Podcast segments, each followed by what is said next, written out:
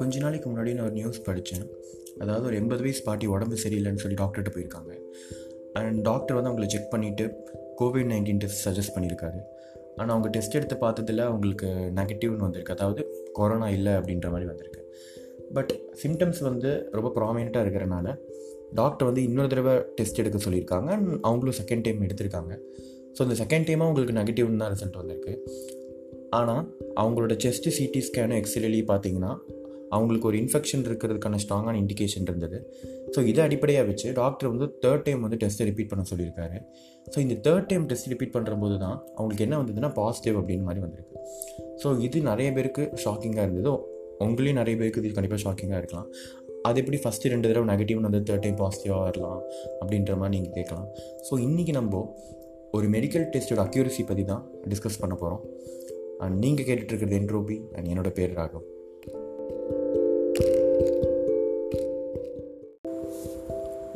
நிறைய பேர் கண்டிப்பாக உங்கள் ஹெல்த் கண்டிஷனை செக் பண்ணுறதுக்காக ஒரு மெடிக்கல் டெஸ்ட் எடுத்திருப்பீங்க. ஸோ எப்போல்லாம் நம்ம மெடிக்கல் டெஸ்ட் எடுக்க போகிறோமோ நம்ம என்ன எதிர்பார்ப்போம்னா உள்ளது வந்து உள்ளபடி வரணும். அதாவது எனக்கு இன்ஃபெக்ஷன் இருந்ததுன்னா பாசிட்டிவ்னு வரணும். அண்ட் இன்ஃபெக்ஷன் இல்லைன்னா நெகட்டிவ்னு வரணும்னு நம்ம எதிர்பார்ப்போம். ஸோ இதை வந்து true positive and true negative அப்படின்னு சொல்கிறாங்க இதை தாண்டி இன்னும் ரெண்டு பாசிபிலிட்டி இருக்குது அது என்னன்னு பார்த்தீங்கன்னா ஒருவேளை எனக்கு இன்ஃபெக்ஷன் இருந்துட்டு எனக்கு இல்லைன்னு வரதும் எனக்கு இன்ஃபெக்ஷன் இல்லாமல் எனக்கு இருக்குன்னு வரதும் இதை வந்து false positive and false negative அப்படின்னு சொல்கிறாங்க ஸோ எந்த டெஸ்ட் எடுத்தீங்கனாலும் அதில் வந்து நாலு பாசிபிலிட்டி இருக்குது அது என்னன்னு பார்த்தீங்கன்னா true positive true negative and false positive and false negative so ஒருவேளை உங்களுக்கு பாசிட்டிவ் அப்படின்னு ரிசல்ட் வந்துச்சுன்னா அது இது ட்ரூ பாசிட்டிவாகவும் இருக்கலாம் இல்லை ஃபால்ஸ் பாசிட்டிவாகவும் இருக்கலாம். இல்லை நெகட்டிவ்னு ரிசல்ட் வந்துச்சுன்னா அது இது ட்ரூ நெகட்டிவாகவும் இருக்கலாம் இல்லை ஃபால்ஸ் நெகட்டிவாகவும் இருக்கலாம். ஸோ நம்மனால இந்த ட்ரூ பாசிட்டிவ் ட்ரூ நெகட்டிவ் தவிர ஃபால்ஸ் பாசிட்டிவ் ஃபால்ஸ் நெகட்டிவ் அப்படிங்கிற ஒரு ரிசல்ட்டையும் அவாய்ட் பண்ண முடியாது. அப்போது நம்மளால் அக்யூரேட்டாக ரிசல்ட் எடுத்துக்க முடியாதா அப்படின்னு பார்த்தீங்கன்னா கண்டிப்பாக முடியாது.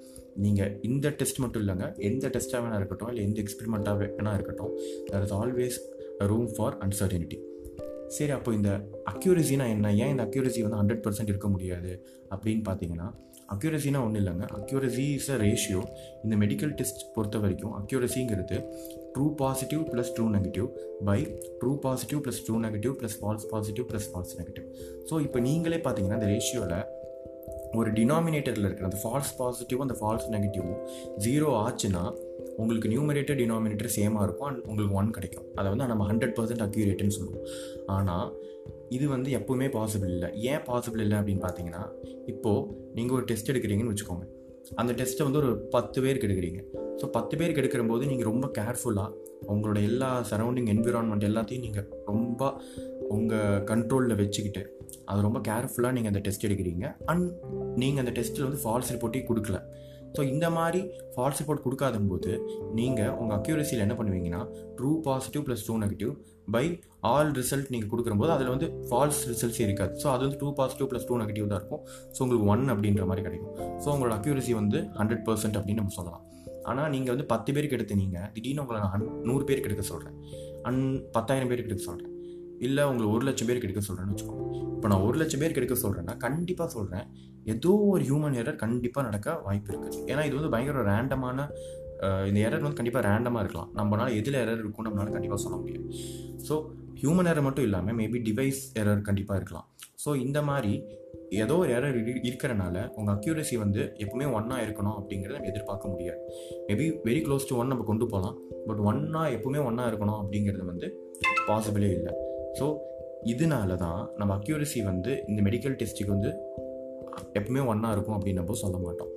சரி அப்போ நம்ம என்ன தான் பண்ண முடியும் அப்படின்னு பார்த்தீங்கன்னா மேபி நம்ம வந்து ரொம்ப கேர்ஃபுல்லாக ரொம்ப ப்ரிசைஸாக நம்ம நம்ம மெத்தட்ஸை வந்து ஃபாலோ பண்ணி அந்த அக்யூரசி வந்து நம்ம we can keep it as close to one சரி அப்போது என்ன தான் பண்ணுறது லைக் இதை வந்து நம்ம ஒன்றா வச்சுக்க முடியாது அப்படின்னு பார்த்தா கண்டிப்பாக ஃபால்ஸ் ரிப்போர்ட்ஸ் வருமா அப்படின்னு நீங்கள் கேட்கலாம் அண்ட் அஃப்கோர்ஸ் ஃபால்ஸ் ரிசல்ட்ஸ் வருது. இப்போ யூஎஸ்ஏல பார்த்தீங்கன்னா அவங்க என்ன சொல்கிறாங்கன்னா அவங்க டேட்டா என்ன சொல்லுதுன்னா ஃபிஃப்டீன் பர்சன்டேஜ் வந்து ஃபால்ஸ் நெகட்டிவ் கேசஸ் இருக்குது அதாவது ரேட் வந்து ஃபிஃப்டீன் பர்சன்டேஜ் அப்படின்னு சொல்கிறாங்க அது என்னன்னு பார்த்தீங்கன்னா நூறு பேருக்கு டெஸ்ட் எடுக்கிறாங்கன்னா அதில் பதினஞ்சு பேருக்கு வந்து கொரோனா இருக்கிறவங்களுக்கு இல்லைன்னு சொல்லி அனுப்பிச்சிடுறாங்க. ஸோ இது வந்து ரொம்ப ரொம்ப டேஞ்சரஸ் ஏன்னா அந்த பதினஞ்சு பேருக்கு வந்து அவங்களோட லைஃப் ரிஸ்க் ஆகுது. அண்ட் அவங்க எகெயின் ஒரு சோர்ஸ் ஆஃப் ஸ்ப்ரெட்டிங்க்கும் அவங்க ஒரு முக்கியமான ஒரு பார்ட்டாக இருக்காங்க. சரி அப்போ இந்தியா இல்லை எப்படி இந்தியாவை பொறுத்த வரைக்கும் இந்த மாதிரி ஃபால்ஸ் கேசஸ் இருக்கா அப்படின்னு நீங்கள் பார்த்தீங்கன்னா இந்தியாவில் வந்து நம்ம ரெண்டு வகையான டெஸ்ட் ஃபாலோ பண்ணுறோம் அது என்னன்னு பார்த்தீங்கன்னா ஒன்று வந்து பிசிஆர் டெஸ்ட் அப்படின்னு சொல்கிறாங்க இன்னொன்று வந்துட்டு ஆன்டிஜென் டெஸ்ட்னு சொல்கிறாங்க இதில் இந்த பிசிஆர் டெஸ்ட் வந்து இந்த ஆன்டிஜென் டெஸ்ட்டோட கொஞ்சம் அக்யூரேட் அப்படின்றனால தான் நம்ம பிசிஆர் டெஸ்ட் வந்து ரொம்ப முக்கியமாக எடுத்து அதை ஃபாலோ பண்ணிகிட்டு இருக்கோம்.